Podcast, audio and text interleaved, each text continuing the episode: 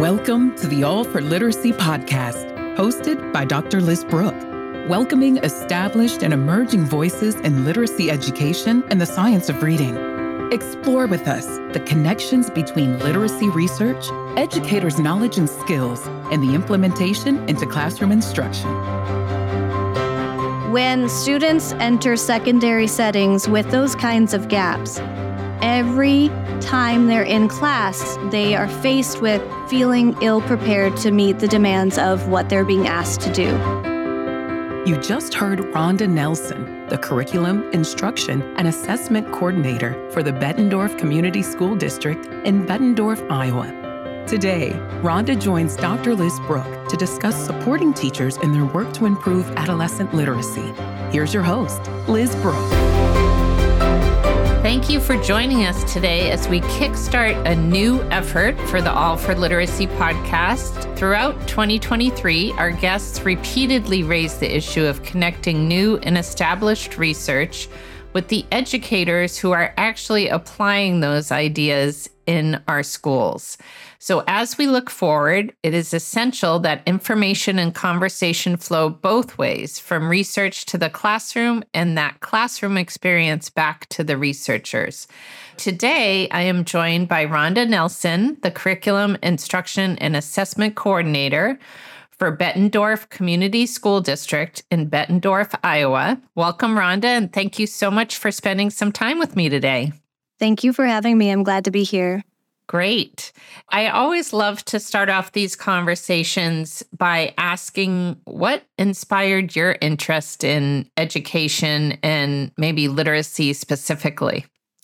Well, I always knew I wanted to be a teacher. In my family, we have generations of educators along the way. And in fact, I waited until my own children were old enough to be school age to finish my degree and have my student teaching experiences because I wanted to have the most recent teacher prep information that I could. So I spent the next 10 years working as a long term and short term guest teacher for Bettendorf schools. And then I found myself in a full time position in first grade. And it turns out that I was very ill prepared to teach children how to read and write effectively.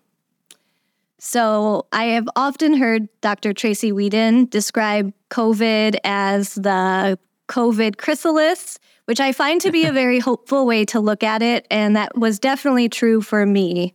When hybrid learning and the thrust into technology driven tier one instruction with first graders happened, it encouraged me to go back to get my master's degree in instructional design and technology, which is where I stumbled upon the treasure trove of reading research that was hiding from me in plain sight.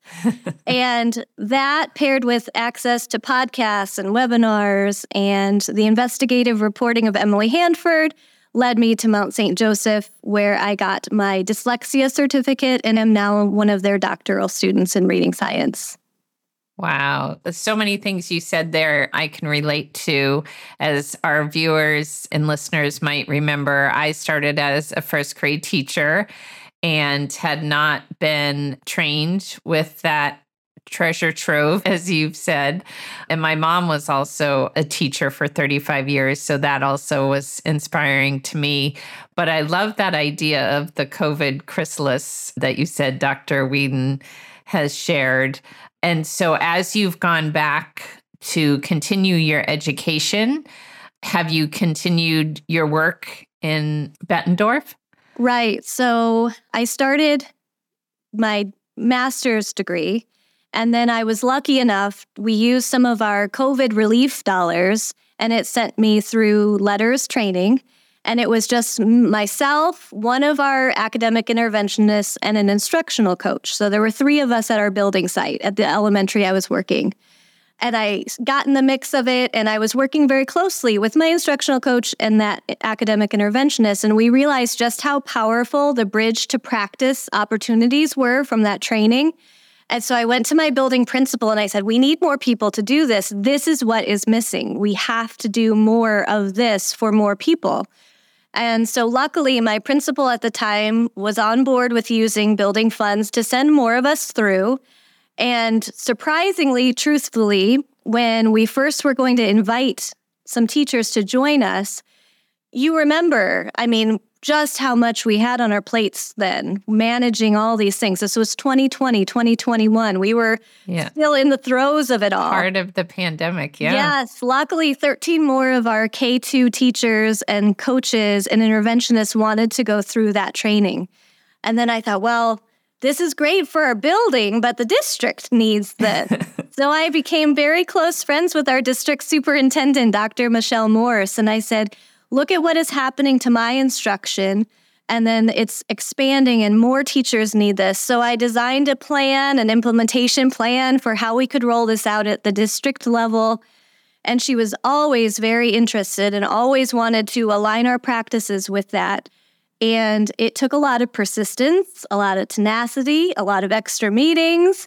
And so now that's where I find myself Having left the classroom, last year I served as the MTSS literacy facilitator, and now I'm in curriculum and instruction and assessment with my executive director, Jamie Olson. So it's been a very nice career path for me that I didn't really anticipate when I started back when COVID first began. Yeah. So Wow. And just for our listeners, MTSS is the multi tiered system of support or RTI, a lot of districts talk about. You started to tell us a little bit about the Bettendorf Community School District, but can you share a little bit more? I love the fact that the superintendent was on board with getting. Sure. Your educators the knowledge. But yeah, just share a little bit with our listeners about the school district. Sure. So we serve just over 4,400 students from preschool through 12th grade. We have five elementary schools and one middle school and one high school. And I'm fortunate enough to serve 300 teachers. And it's a really nice district, meaning it's large enough that we have a lot of personality and a lot of differentiated needs in our different sites but it's small enough that we can really implement change relatively quickly and get alignment in our system. We came out of a period of time where we didn't have an aligned tier one curriculum. So, classroom teachers were doing the best they could to create standards based material and lessons, but we were missing that cohesiveness across our elementaries, which our middle school and high school could definitely feel when they all came together into that from five elementaries to one middle school and high school. So that yeah. sense changed as well, which I'm sure we'll get into. Yes, yes. Wow. No, thanks for giving us that background. And like you said, you know, the opportunities and the challenges of being a smaller district there's some again benefits and some things that are harder. And so it's amazing that you wrote that plan and got that enacted. And it's such a powerful thing as you learned when you taught first grade when i learned when i taught first grade not having that knowledge especially in those critical younger years but we'll also talk about the older students as well. So as we think about those older students Everybody in the education space, I think, is aware of our nation's report card. It's sometimes called NAEP. But that's often where you see the literacy rates, right? And the need for literacy intervention. And the latest results from 2022, so post pandemic, said only about 31% of our fourth graders and 33% of our eighth graders are reading proficiently so I'm sure your district has been talking about the NAEP results and lots of conversation happening. But from your perspective, what are two or three takeaways that really help us understand the challenges that teachers are experiencing in the classroom? Sure. So, obviously, the NAEP trend of data is very concerning. I mean, to look at what is essentially now 30 years of data that's been collected and to see that very flat line, which is low achievement, really, is very alarming. In 2022, when you think about 37% of fourth grade students nationally performing below basic, when you think that NAEP basic even just means that they can have partial mastery of the knowledge and skills that are fundamental for proficient work in their grade area, you know, that really just strikes a person when you're thinking that we're asking classroom teachers to help the students raise to the expectations that so many of them don't even have that ability without filling the gaps. It's a lot to ask. And when you look at the reading scores, when they compared the percentiles of where the drops were the most alarming, you know, at the 10th and 25th percentile, you saw the largest decreases. So mm-hmm. the students who already were struggling post COVID now have the biggest drop. So we know that something has to be done to address interventions and bolstering our tier one instruction.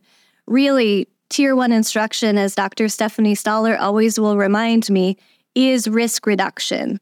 So focusing on implementing a really strong and rigorous tier one, along with that system of supports with those additional instructional opportunities, are where we're really going to be able to close those gaps. But I would definitely urge people to go to the NAEP website and investigate the socioeconomic, demographic data. There's also minority student groups that you can see the difference and how they're performing. And something else that's interesting to make sure to look at how are students with disabilities performing compared to those without? Because those are the students that we also have to make sure that we are doing everything we can to help them with their learning needs. Absolutely. It is a great website and very easy to navigate and sort the data by all those different categories. And to your point, our teachers are expected to meet the needs of all of these students. And they have such a wide range of abilities in their classroom. And so, how do we take not only a high quality tier one, right? When I was the director of intervention at FCRR, and people used to say, What's the best intervention? And I'd say, tier one, right? Because that, to your point, is prevention, risk reduction. But these teachers are being asked to meet these students where they are, and that range of abilities is getting broader, right? Well, and what strikes me is I'm training middle school teachers right now in the reading science. And I'm not going to say I'm old, but I'm getting older. And so some of the teachers really helped me recognize something that is also true of our families. If you look from the 90s until now, when the trends have been accumulating, we're talking about now generations of students. Because I have now teachers who said, you know, I'm learning this now as a teacher, but this is not how I was taught while I was in school. And then you think about parents that now have students in our system who also may not have had literacy instruction that aligns with research. So there's just all of these nuances to looking at that data over time that you really have to think about just what was going on in those different time periods across our country, especially considering that a lot of areas still have materials and pre service teaching experiences that are out of alignment with research. Absolutely. And I'd love to pull on the thread of the materials because in episode two, I spoke with Kareem Weaver, and he raised the issue that most stakeholders know that literacy is important, but when there is progress, it takes clearly stated goals and, and methods and he highlights that it's not only curriculum, right? That is really important, but you have to get teachers and administrators that training. They have to have the time and energy and budget and all of that. So when you think about, you know, after choosing a curriculum or even adjusting the curriculum, what are all those other things that are involved when you think about MTSS in your current role. Do you think those are the most important things when supporting teachers implementing these evidence based practices? So, I'm very proud of the work that we've done in Bettendorf. We have a district strategic plan that really outlines our mission and our vision and our key priority areas. And that was designed both with our classroom teachers, our administrators, and feedback from stakeholders in our community and different groups of people. What I will say is that we started looking for curricular materials last year. No, I'm sorry, two years ago. We started looking, and I sat on that committee, and I was still within the classroom setting before, well, I guess it would have been three years ago, wouldn't it? It would have. Okay. Well, three years ago, we started the process. It is a process, right? And Three only years. a few of us had gone through the LETRS training, the reading science training. And as I was sitting at the table as a classroom teacher next to building administrators, instructional coaches, and other teachers that comprised the committee, it became very clear that as we were vetting the materials, even though we had a rubric that was put out by the Reading League to help guide our work, our conversations were not all in the same place. So we had people who were trying to bring past whole language balanced literacy viewpoints into a shift in practice that were going to be supported by instructional materials. So it got to a certain point where it became very clear we needed to put a pause on that so that we could make sure that we led with the teacher training first before we tried to just provide the curriculum because I think you said it, the curriculum is really not just the answer. You could have the best curriculum, but without teachers understanding what you're asking of them or why they need to shift their practice, there will always be either distrust in the curriculum or I'm going to shut my door and do what feels comfortable and familiar to me. And we have more of us that had gone through the training. Consensus happened, which rarely is a thing with teachers. and so they were able to find a set of materials that was agreeable to everyone. And now we're in our first year of implementing with those. That said, there's never enough time, in my opinion, for teachers to have the time with the materials to feel fully prepared to teach the lessons and look at the assessments. And so we've tried to carve out very intentionally teacher teaming time where they could meet together across the district as grade level teams to intentionally make sure that they have at least some of the time they need to feel comfortable with their new materials. I love that you guys realized that, you know, you wanted to pause because that underlying knowledge that comes from LETRS as well as other training or awareness of the science of reading helps people understand the why, right, of this shift. And I remember working with Dr. George Batsche and other colleagues in Florida around RTI and MTSS and talking about that first step being that consensus building. And you said it, it's very rare, right? But people need to understand the why. Otherwise, to your point, they're going to shut their door or they're going to just say, I'm going to ride this out. This too shall pass. You know, the pendulum will swing the other way. But when there's the power of everybody understanding the why and sharing that language, that vocabulary, and that knowledge, it then makes those next steps not smooth because everybody is bringing a different perspective and a different lens, whether it's financial or elementary versus secondary. But I think that's a really important point for folks. And so maybe you could just talk about that idea of that shared consensus and how, even though it may have seemed like a delay in the process, that was so critical. So maybe you could just touch upon that a little bit more. Well, alongside the consensus building based on that knowledge, we had spent several years at that point since 2020 living in a constant reactive and uh, looking at intervention needs always. So, a lot of time was spent thinking about intervention. So, a real chance to stop and say, where can we make the biggest impact for students? And to have a moment to recognize that, again, where they spend the majority of their time is within our tier one classroom setting. And that means students with disabilities, that means students with intensive reading intervention needs. All of those students really need that opportunity to have a very robust tier one. And my curriculum director, Jamie Olson, consistently would remind the team don't think where they are now, think of where should they be and where are we going to help them arrive.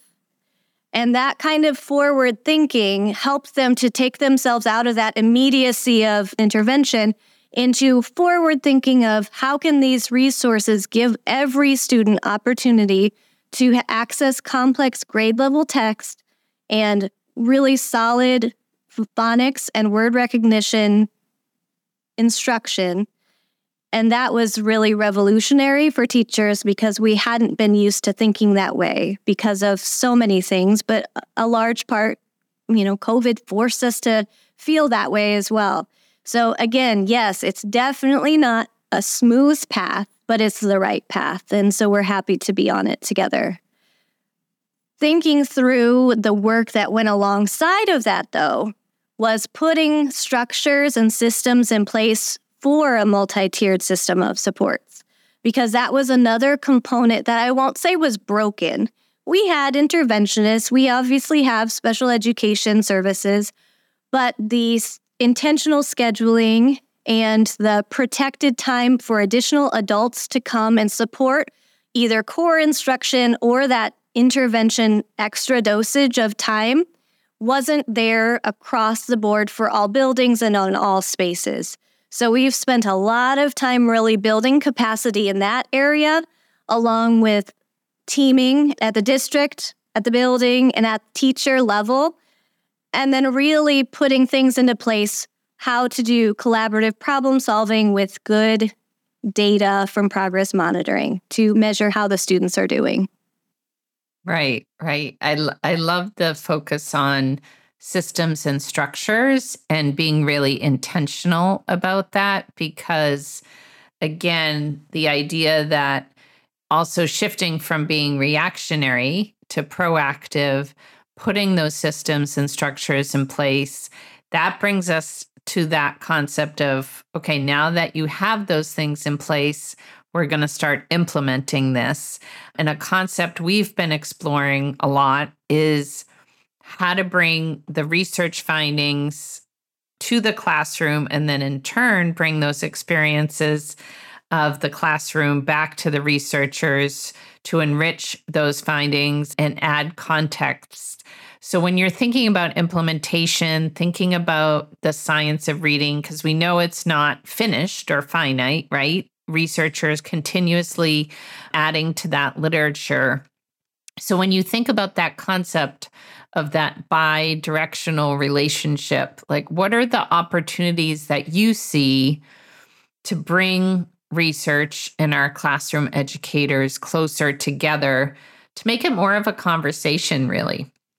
Well, I'm hopeful that districts will become more aligned with reading science. There's definitely a movement happening across the country where access to the research is much more available than it used to be, in my opinion. I also think that, for example, my district superintendent, Dr. Michelle Morse, was instrumental in helping to bring research to teachers by giving that opportunity for training in it.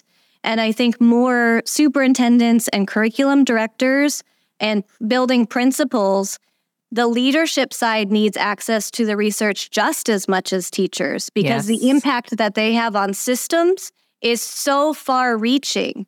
One teacher in one classroom can impact one group of students. But a superintendent who has the forward thinking to see the power of doing this at scale is one that I would like to see replicated in more spaces. That said, as a doctoral student at Mount St. Joseph, I see so many avenues for the teachers and the researchers to come together. For example, the way that our program is designed is for professionals who are still in the field to continue their work and there are different levels, SLPs. There are still people in classrooms or interventions. There are definitely CALTs, you know, the certified, how to say it, certified language academic therapist. Oh, academic language. Was I close? Okay. Yes. Yep. Well, yep. my friend who is a CALT is going to just think it's funny that I got that all wrong. But, anyways, we are all in these different, we're chipping away in our own little areas. And so I think that's really important to see the avenues to take the research and get it into the hands of the people in the field. Then I also recognize that organizations that tailor their work to support teachers have a vital role to play. International Dyslexia Association and the Reading League are two that I know mm-hmm. for sure bring journals and conferences and webinars and all sorts of things to teachers in a very digestible way. Because what I have found in my studies as I'm working with very wonderful people, so absolutely, definitely we need more open access options. So many things are behind paywalls, and again, if teachers can't even find the time to read and disseminate the research, don't ask them to pay for all the things. So I've gotten really good at reaching out. I have access now to the huge databases, but so many researchers want that research to the teachers and will share freely if asked. So that's always really lovely. Absolutely. Yeah, there's a couple of points there. The open access, that is a challenge. And I agree. A lot of researchers now, there's usually links where it says reach out to the authors they can share those but i think trying to figure out how can we get some of that more freely open access. To your point though a lot of those journal articles might turn some people off thinking what research is because there are uh, some heavy you know intense ways of writing that. But like you said the annals of dyslexia and the reading league journal are doing a great job of taking that research and making it more approachable and, and user friendly. So that is really an important piece for sure. And the second thing that you said that is so striking is about having folks who are still in the classrooms and in the schools be able to go and get their doctorate degree, right? so like I know for me, I was working at FCRR when I was getting my doctorate degree, but like that immediate connection of what you're learning in your classes and even doing for your research studies, right? You're like the immediate conduit because you're both the researcher and the educator in that moment. So right. I love that idea too, and making sure that some of our colleges and universities allow for more flexibility so that teachers can do that, right? Because there's so much on our educators' plates that it could be very daunting. I mean, doctorate degree just in and of itself is very daunting. But so maybe you could talk a little bit more about how you balance those two, because I think that is a special understanding that you have that you bring to your doctorate studies, but also that you bring back to your students and your fellow educators? Well, I won't lie, when I was looking into potential programs, Mount St. Joseph rose to the top for me for a lot of reasons. One of which was that I could stay working in the field as I went through the program. I multiple times said, now, are you sure we can actually balance a full time job and the coursework? Yes, we promise you will be able to. And it, it really has worked out that way.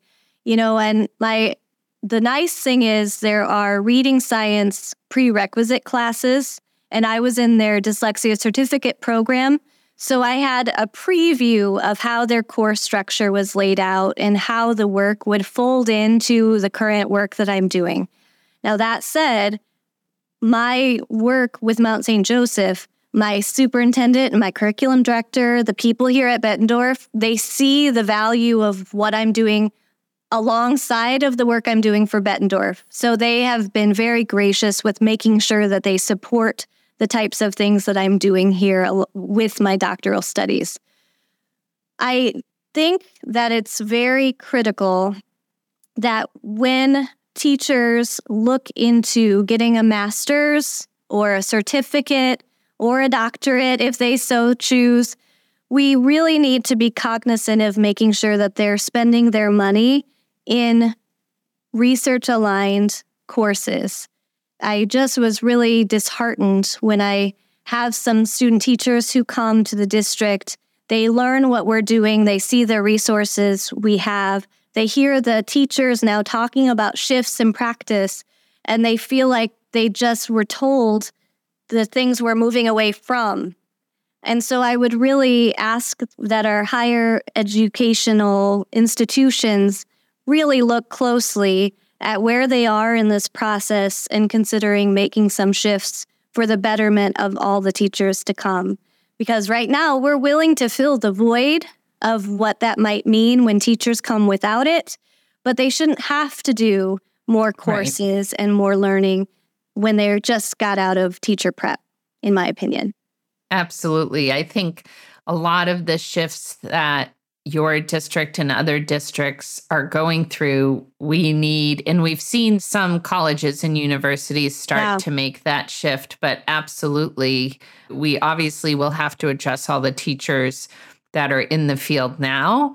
But if we can prevent folks from, to your point, spending a lot of money on their college degrees only to find out that what they were trained to do, right? And that's part of this movement is you know, it's not a blame game. Even college professors are teaching what they were taught to do, right? So, this idea of let's not think about blame or look back.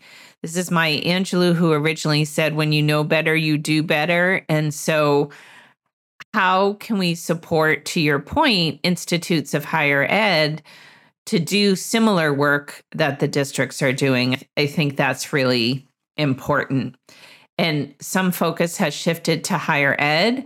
Another area that I'd love to get your opinion on is adolescent literacy, right? Because a lot of the conversations these days are focused on elementary or K3, right? When we think about learning to read, we think about those earlier grades.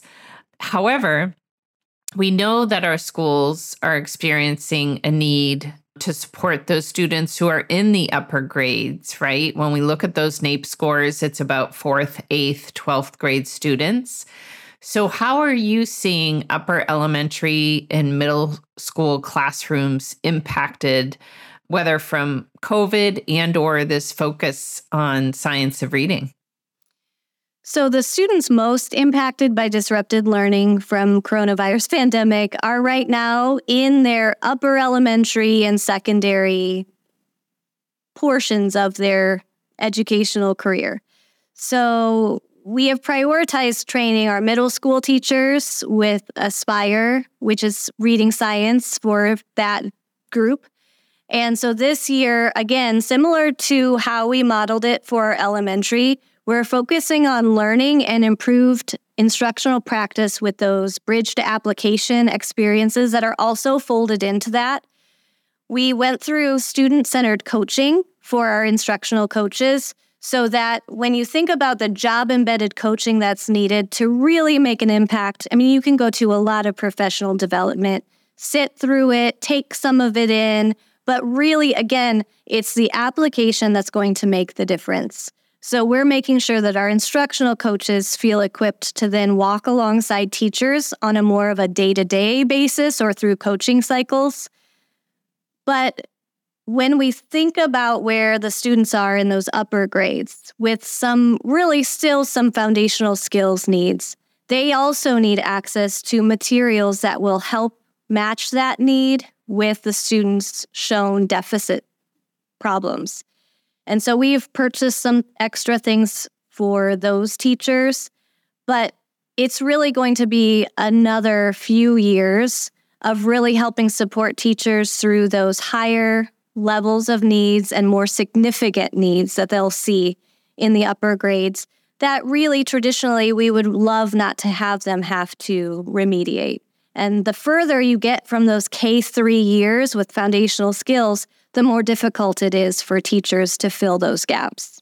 Right. Oftentimes you hear, you may have the English teachers in those upper grades say, okay, that makes sense. I want to go to that training. But it really goes beyond English teachers, right? Because I believe there was one study that said about 85% of our curriculum is taught through reading.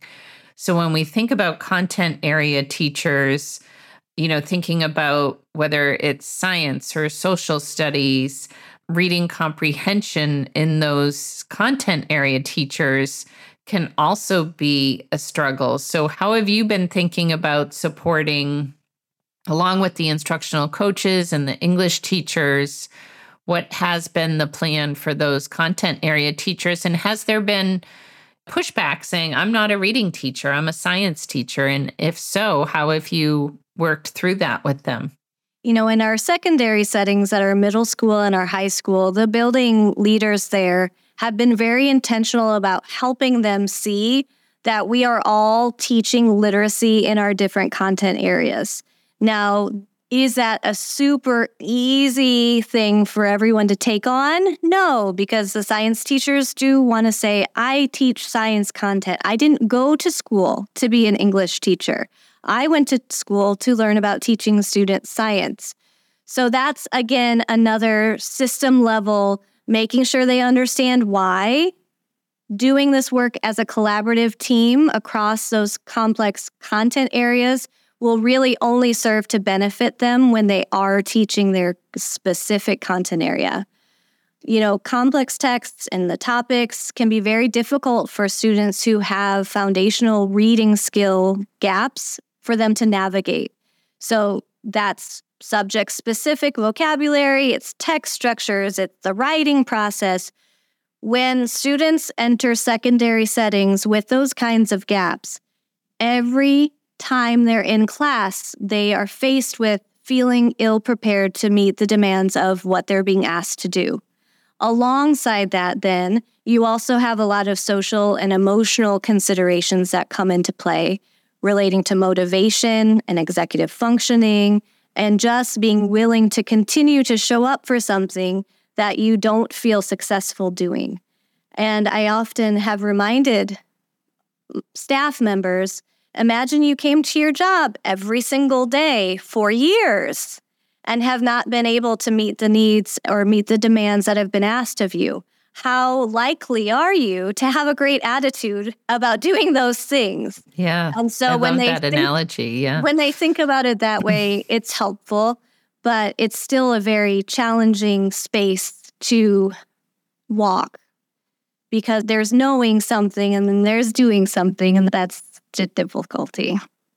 Yeah, and I really love that analogy in order to share their science content that they're so passionate about, the students need to be able to access that information. So I think that is so important. And I think as our country is focused right now on that, you know, foundational learning to read, we need to also think about those students who maybe had as thinking about it as like the foundation of their house they have some cracks in that foundation and if as we're adding in the science the social studies the math on top of that foundation, we need to make sure we can, you know, secure and shore up that foundation. So I love that you guys are focusing on those teachers as well as your elementary teachers.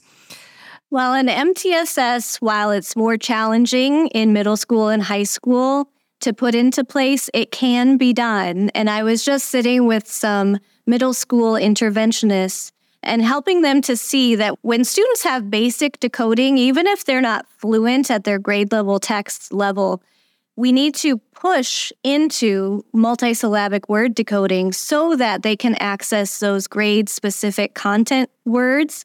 Mm-hmm. And so I'm so thankful for, you know, different materials that we can give to them that now align with that work that before they kind of kept the kids, I won't say stuck because obviously that was not their intention. But when right. you keep remediating at the level that's more an elementary, we just have to find those ways to then have them use those basic decoding skills and teach them about how to decode multisyllabic words so that they can get to their grade level content words. Absolutely. And again, when I think about multisyllabic words and even just the rules that in fact there's six syllable types. A lot of people don't know that. But how can we teach the rules? Even just two open and closed syllables. I think again there was a research study that said i think about 72% of all multisyllabic words are made up of open and closed syllables. So even if you don't teach all six to those students right helping them know how to divide a word into syllables and then determine if it's open or closed, it's going to help them decide if it's short or long vowel, right? right? So, those things, like you said, understanding the power of not trying to close the six year gap in their one science class, right? But especially about science words or social studies words, breaking them into the morphemes, the prefixes, That's- the suffixes, right? Understanding multisyllabic. There are a few really powerful strategies that can be so helpful to your point that they can unlock that grade level content even if they can't fully read that complex text they can start to break it down and start to break down even at the sentence and, and the word level, right? With those strategies. Well, and I'm going to go back to it starts with teacher knowledge. As we are going through this training together, so many of these generalizations or these overarching rules that happen most often, you know, the teachers, once they learn about them and the reasons for them, they said, huh, I never knew that. I never one. knew that. Yes. but I guess I just knew it. And it's like when you make something transparent for teachers, then they are more able and more apt to then teach it effectively because they understand it themselves. You can't give what you don't know. So if you just went about your business thinking you just must have always figured it out, you wouldn't know that's something that has to be explicitly developed and taught. So mm-hmm. right. it's just a very powerful thing when you have the knowledge that goes with morphology or these advanced word study right, techniques. Right. There are so many things like why words are spelled a certain way, right, that you learn in these trainings. And I think another thing that people misunderstand is when people say, oh, English is not regular. It, it's so many irregular words and you know so few rules. And when it comes down to it, I don't know if it's as low as 4%, right? When you can get it down to like 10 or 12%, and then even smaller if you take out certain things. So there's like really a lot of things to your point that we always just kind of knew or we didn't know there was particular rules. And once they learn those, then they're more willing to share. So it's really exciting to see that light bulb go on for our educators so they can then share it with their students. Well, and I will say I've set quite a few people down quite a few rabbit holes because what I love about a role like mine is when I do the trainings or when I walk alongside and learn something with them, they'll say, hey, do you have anything else about XYZ? And then you bet I have collected teacher friendly resources from research supported practice that then I can say, yes, I surely do. Here you go. And I have become quite well known for probably oversharing resources, but I just will put things on our running agendas. Hey, I heard that third grade's looking for this particular area of learning. Here are some things that you might want as a coach to fold into your coaching cycle. And so I think when you asked about how can we close the research to practice gap, we need more people in roles like mine that the person in the role enjoys collecting large amounts of information that then they have at the ready to provide when it's necessary or needed. And it's nice because then that is not something you're just constantly adding to their plates. You're looking for opportunities because a lot of times those opportunities come up in just conversations or an excitement about something new that they never knew existed.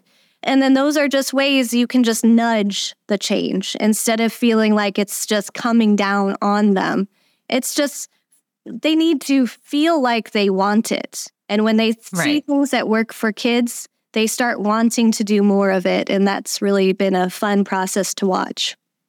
Yeah. And they request it, right? I love that you said resources that are based on the evidence, right? Because we know there's also a lot of stuff out there that is not based mm-hmm. on the evidence. So having somebody with your experience and knowledge in that role is also critical, right? To make sure that the teachers are getting, when they ask for those resources, that somebody has vetted them to look them, make sure they're based on that evidence. So, that piece about teachers having a light bulb go off, having them ask for more examples, kind of to your point, send them down an exciting rabbit hole, right? Not a rabbit hole that's going to make them spin their wheels some more. So, what else are you seeing that really makes you excited for the future?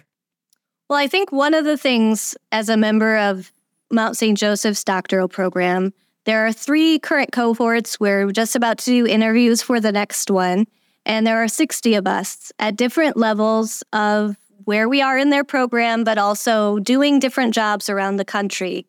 And we have an opportunity that's very powerful to see how different states, different districts, different organizations, all these different areas are approaching, again, kind of chipping away at undoing some bad practices that have unfortunately become a bit of our norm in our country. And so that's really exciting to have access to that level of professional doing that work. And then my professors are leaders in the field and they give so freely to us of their time and their resources and their mentorship. You know, I just went to a conference and I sat next to the researchers and I took notes for the actual researchers. And I think that seeing how excited they are, knowing how many years they have been putting into doing the work, and how frustrating that must have been over time to see that they have a renewed excitement and belief that we are on a path to really make this countrywide movement is really exciting for somebody in my little part of the world Alongside that, I just really think that the work of individual districts, speaking of, you know, when you see a system willing to recognize and acknowledge that where we were wasn't right, and to take some ownership and say, but we're going to do better and we're going to give our teachers more, I think is really powerful. So, that all is really exciting to me. And I really look forward to a time in history where classroom teachers walk into their classroom out of teacher prep feeling that they have the knowledge that they need and then feeling like they're going into a district that's providing them with the research to provide resources that align that they can teach the students with and so then those two things you know you have to have both that then they right. can just move forward and go through all the angsty feelings of being a new teacher, but not because you don't have the stuff you need and you feel like you didn't learn what you needed to learn. So absolutely, that, there's plenty what, of other things they need to focus on, right? Yeah. other things to concern themselves with. Those are not the things. Yes, I love that, and we've talked about on prior podcasts that connection, and really in one of my last episodes at the end of the year, with Dr. Shayne Piasta at Ohio State University, she talked about in her research actually finding an interaction, statistical interaction between teacher knowledge and high quality instructional materials. So I love that vision of a day when teachers walk in, they have the knowledge they need, they have the evidence based resources and then they can focus on all those other fun things like classroom management and learning all those 25 names in the first what? hour of the first day and all that fun stuff. Well, and then they can focus on multi-tiered systems of support, right? Yes. They, they know that their tier 1 is, is intended to meet the needs of the majority of the students and they can then start using where the students are to make database decision making for their small groups. And you know, a lot has been said about losing the art of teaching because of the science. Mm-hmm. And I don't see it that way. I think that is short sighted, and I think that does our teachers a disservice. You need the science to support the art. Will always, teachers will find ways to make things still have art and interest. And I'm watching them with their new resources, and they're taking certain liberties with their extra days where they have culminating activities. And that's where they still have that freedom and flexibility in those intentional times to extend. But boy, you just can't underestimate having a solid tier one program. That is for sure. Absolutely. Or when they say the science of reading is taking the love out of reading. And it's like, but students, if they can't read, how are they going to have a love of reading? So I agree that it's not about taking the art or the love or the fun out of it, but it's using those resources that have been shown through research to work and to be effective. Just a few more questions. I appreciate your time, but I'd love for you to share with your listeners. You've talked a lot about the great program at Mount St. Joseph's. Can you tell us a little bit more about that? Is it an online program or how are teachers able to investigate more? Because it is such a great program. And I just wanted to give you a chance to share right. our listeners about that. Sure. So the reading certificate, the dyslexia certificate, and there's a master's level as well, reading science master's degree are all online and they're largely asynchronous for those three options. There are some optional drop in hours here and there for coursework, but largely it's self paced. And it's really nice because, again, those also are designed for the working educator. So Great. they are semester classes. You have one that you focus on for seven weeks, it's accelerated, but it's manageable. I promise it's manageable. And then your next one is the next seven weeks. So if you're interested in the certificate programs or the master's level, you would have an opportunity to have a rolling cohort. They have more opportunities. The doctoral program opens once per year. Generally, those applications start being accepted in July and it usually closes in early November. So, one thing about the doctoral program is there's a summer institute that is required in Ohio, and it's a week long, five day work week. And it's like a nerdy sleepaway camp for grown-ups who love reading science. So that's where the cohorts do get to meet in person. We get to collaborate together. And there is a institute for the public that then the doctoral students help put on the sessions for. So that's really lovely. Last year we Great. had Dr. Anita Archer was one of our special guests and so it's really lovely. We do a book study. Like I said, it's really a nerdy sleepaway camp.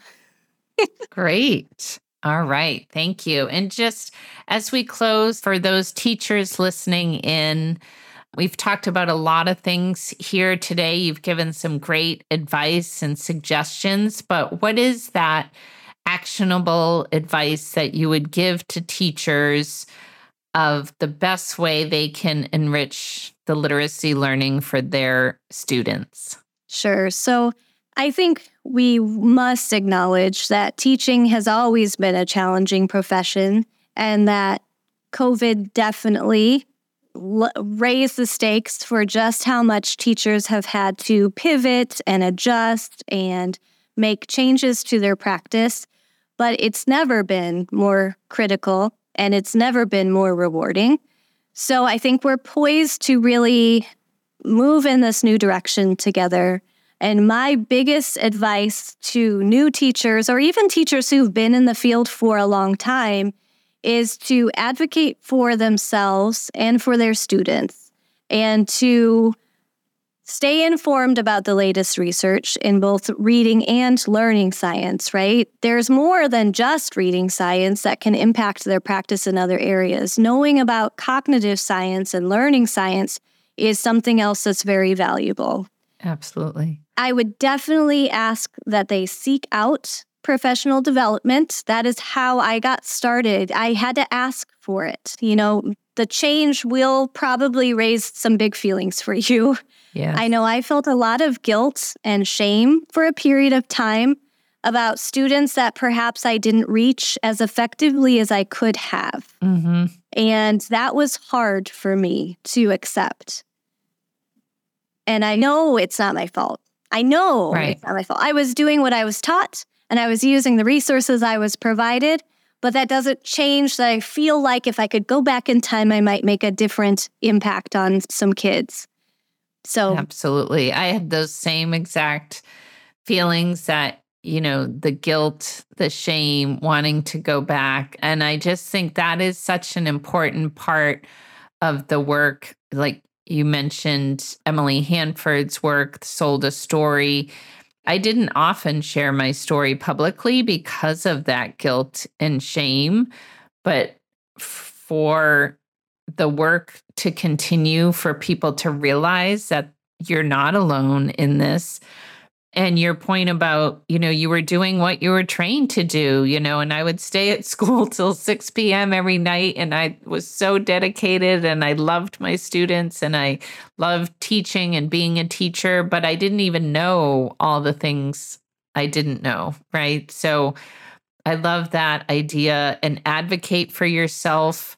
I forget if it was Babe Ruth or I don't know, more recently, Michael Jordan, that you miss 100% of the shots you don't take. So you're never going to get a yes answer if you don't ask. So I love that. And you are a great example of that, right? You were one of three teachers, or, you know, at Mhm. first you were the only teacher, then one of three, and then you wrote the plan. And now it's district wide. So that's just like an amazing example of persistence and dedication. So thank you for sharing your story. Oh, of course. It's going to take that collaborative effort between the universities and between Department of Eds and between policymakers and superintendents and curriculum directors with the teachers and the students and the families to work together to really make this sweep across the whole nation and just become how we do business. We can do better together. We are better together. So it's an important thing to foster that team effort. Absolutely. It really is a team effort. So I just want to thank you again, Rhonda, for taking the time to talk with us today. I'm sure our listeners are going to take so many great ideas back with them the idea of leadership, MTSS, teacher knowledge, plus curriculum. So many great ideas that you shared, thinking about not only our elementary, but adolescents. So I really appreciate your time that you spent with us today. Well, thank you for having me. I am excited to continue the work and to help in the areas that I can for sure. Great. And thanks to our listeners for joining Rhonda and me today. There is so much we can learn by exploring what is working, what challenges are emerging in the classroom around the country. So I'd love to hear from you what questions are being raised in your classroom. And let us know by joining the conversation on LinkedIn. Our profiles are linked in the podcast description. So thank you for joining us, and we'll see you on the next episode.